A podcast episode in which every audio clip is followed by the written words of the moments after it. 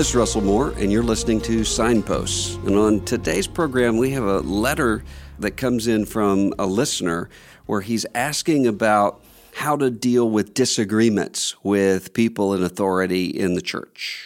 And this is what he says. He says, Dr. Moore, I'm a music minister in a mid sized church. And my senior pastor and I would disagree on some of the things that he preaches, and I don't know what to do. I feel relatively alone, and I'm not sure whether I should confront him or whether I should leave. What I try to do right now is to affirm him when he preaches biblical truth. So, should I do more? Should I sacrifice my position and influence in the church in order to confront the areas where we have disagreement? Well, I suppose the answer to that would be first of all, what sorts of disagreements you're you're actually having. Now, the the reality that this this man is experiencing as a minister of music is something that you may well have in your own uh, situation, your own church. You may not be on staff, but you may be a, a lay leader within a congregation. You say, how do we know when a disagreement with someone in authority goes to such a degree that we can't work together, we can't minister together anymore? And first of all, if you need to ask, are we preaching the same gospel? Are we teaching the same gospel? Do we hold to the same basic confessional parameters around which we would recognize one another as, as brothers or sisters in Christ? Uh, that, that's first of all. So if your pastor is uh, standing up and preaching some other way of salvation, or if your pastor is denying uh, one of the fundamental doctrines of the church, then obviously your, your presence there is going to communicate, uh, it's going to lead people in a direction that ultimately is going to be harmful for their own souls and their own lives. You couldn't continue to minister in that in that way. You also would have to say, are the disagreements disagreements that would not allow us to be able to function together in carrying out to what we're called to do. So if you're a minister of music and you're a convinced Baptist and the pastor is a Paedobaptist, and he wants you to lead the congregation in songs uh, affirming the, the baptism of infants, then you would have to say, I can't do that in terms of my uh, conscience. If you and your, your pastor are trying to plant a church together and you have fundamental disagreements about what a church is or how a church is governed, then you might you probably aren't going to be able to, to work together. But I found a lot of the time the disagreements aren't at that level. Uh, they're at the level of doctrinal points of conviction and doctrinal emphases that are that are less than less than cardinal, less than foundational, less than fundamental to the faith, or they're in areas of of methodology, how we lead, how we uh, carry out the work of the church, or how we govern the church. I actually think that in those situations, there's an opportunity to learn a lot. And one of the the best things that ever happened to me, I think, early on in ministry was serving as an associate pastor to a senior pastor where we would have we would have some differences theologically. I was more Calvinistic, he was more Arminian we would have some differences in terms of um, in terms of methodology, in terms of, of, some of the some of the programming of, of what we might do within within a congregation, and yet it was really good for me because I never questioned that we were on the same page in terms of the gospel. Never questioned that. I never questioned that we were on the same page in terms of basic conviction, biblical authority, and so forth. And God God enabled me to be in that situation, I think, for a number of reasons. One of those reasons is because I was able to learn from someone that I might not have ordinarily been able to learn from.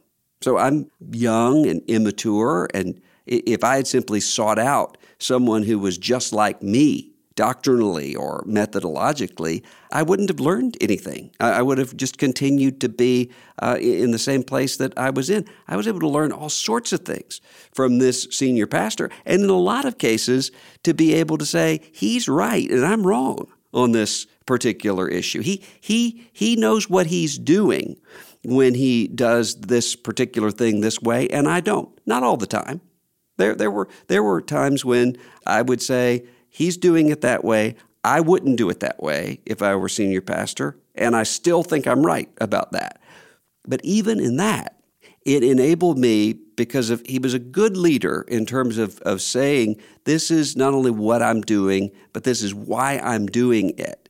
And so just walking through that uh, process with him helped me to be able to learn even if it's a way that I would that I would do things differently there. I think you can learn a lot when it's at that level and when you have a a relationship of trust where you're where you're able to learn uh, those things. It also was helpful for me because I had to learn early on how to submit to decisions that I don't agree with.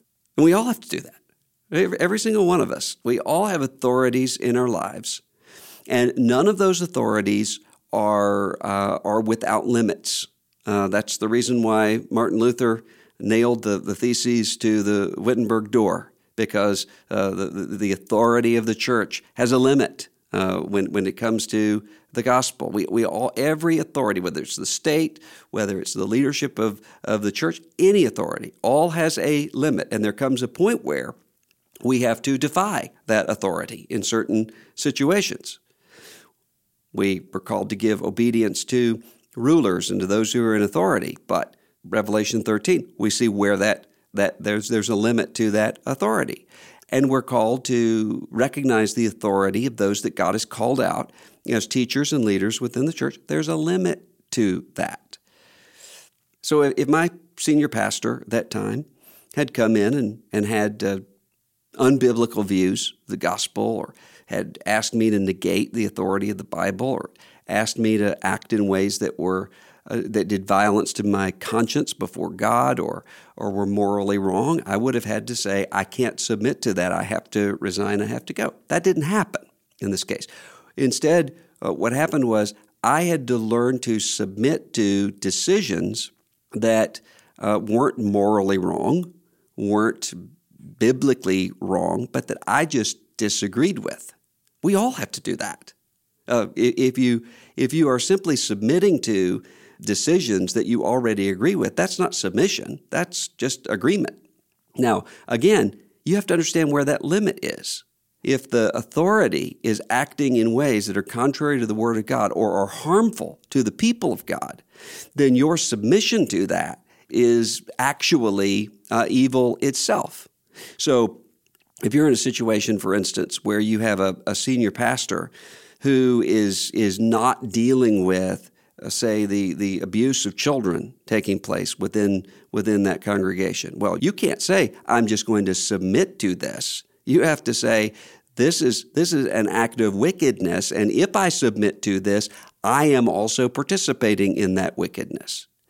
But when it's situations where you don't have that, you simply have two different ways of seeing how to apply the Bible and how to carry out the mission of God then learning to submit to decisions that you don't agree with can be uh, sanctifying. It, it, can prepare you for the, the sorts of situations that you are going to have later on. Because all of our lives, we're going to be both in places of submission and in places of authority. And so there are going to be situations where, uh, in a place of submission, I have to work with people who have been given authority that I don't agree with on everything. And I'm going to be in places of authority where I have to work with people who don't necessarily agree with me on everything, but nonetheless are able to, to work with me.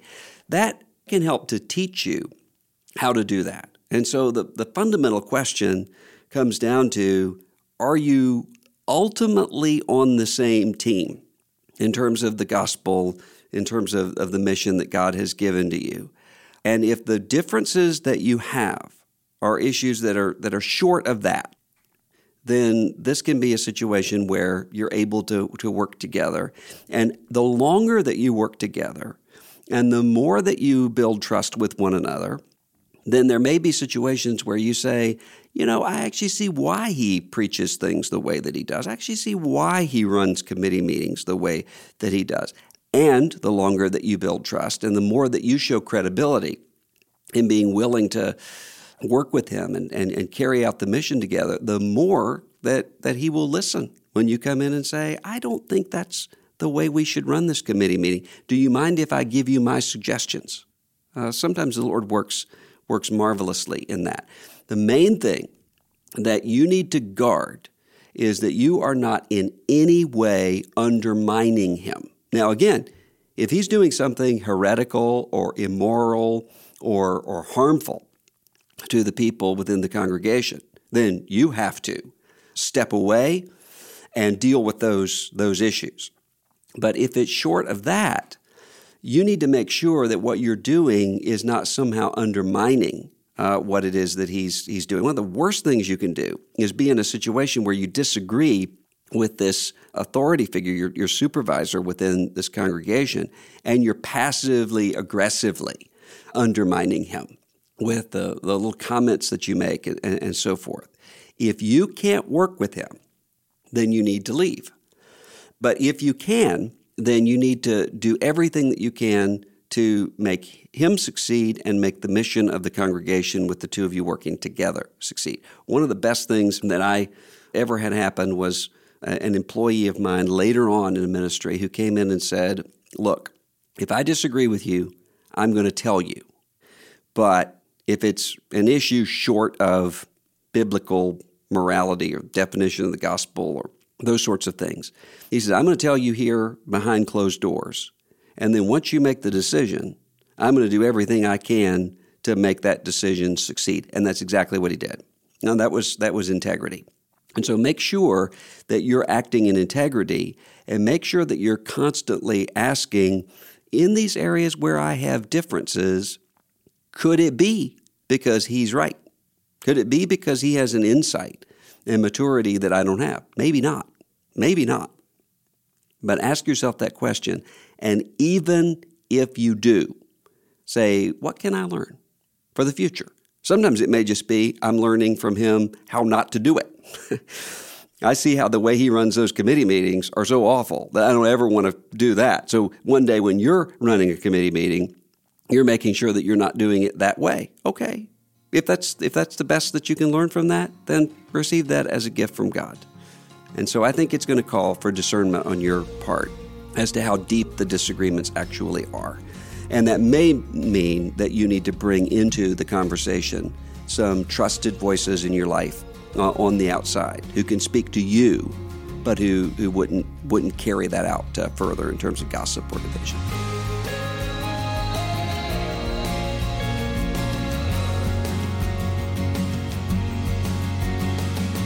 This is Russell Moore, and you're listening to Signposts.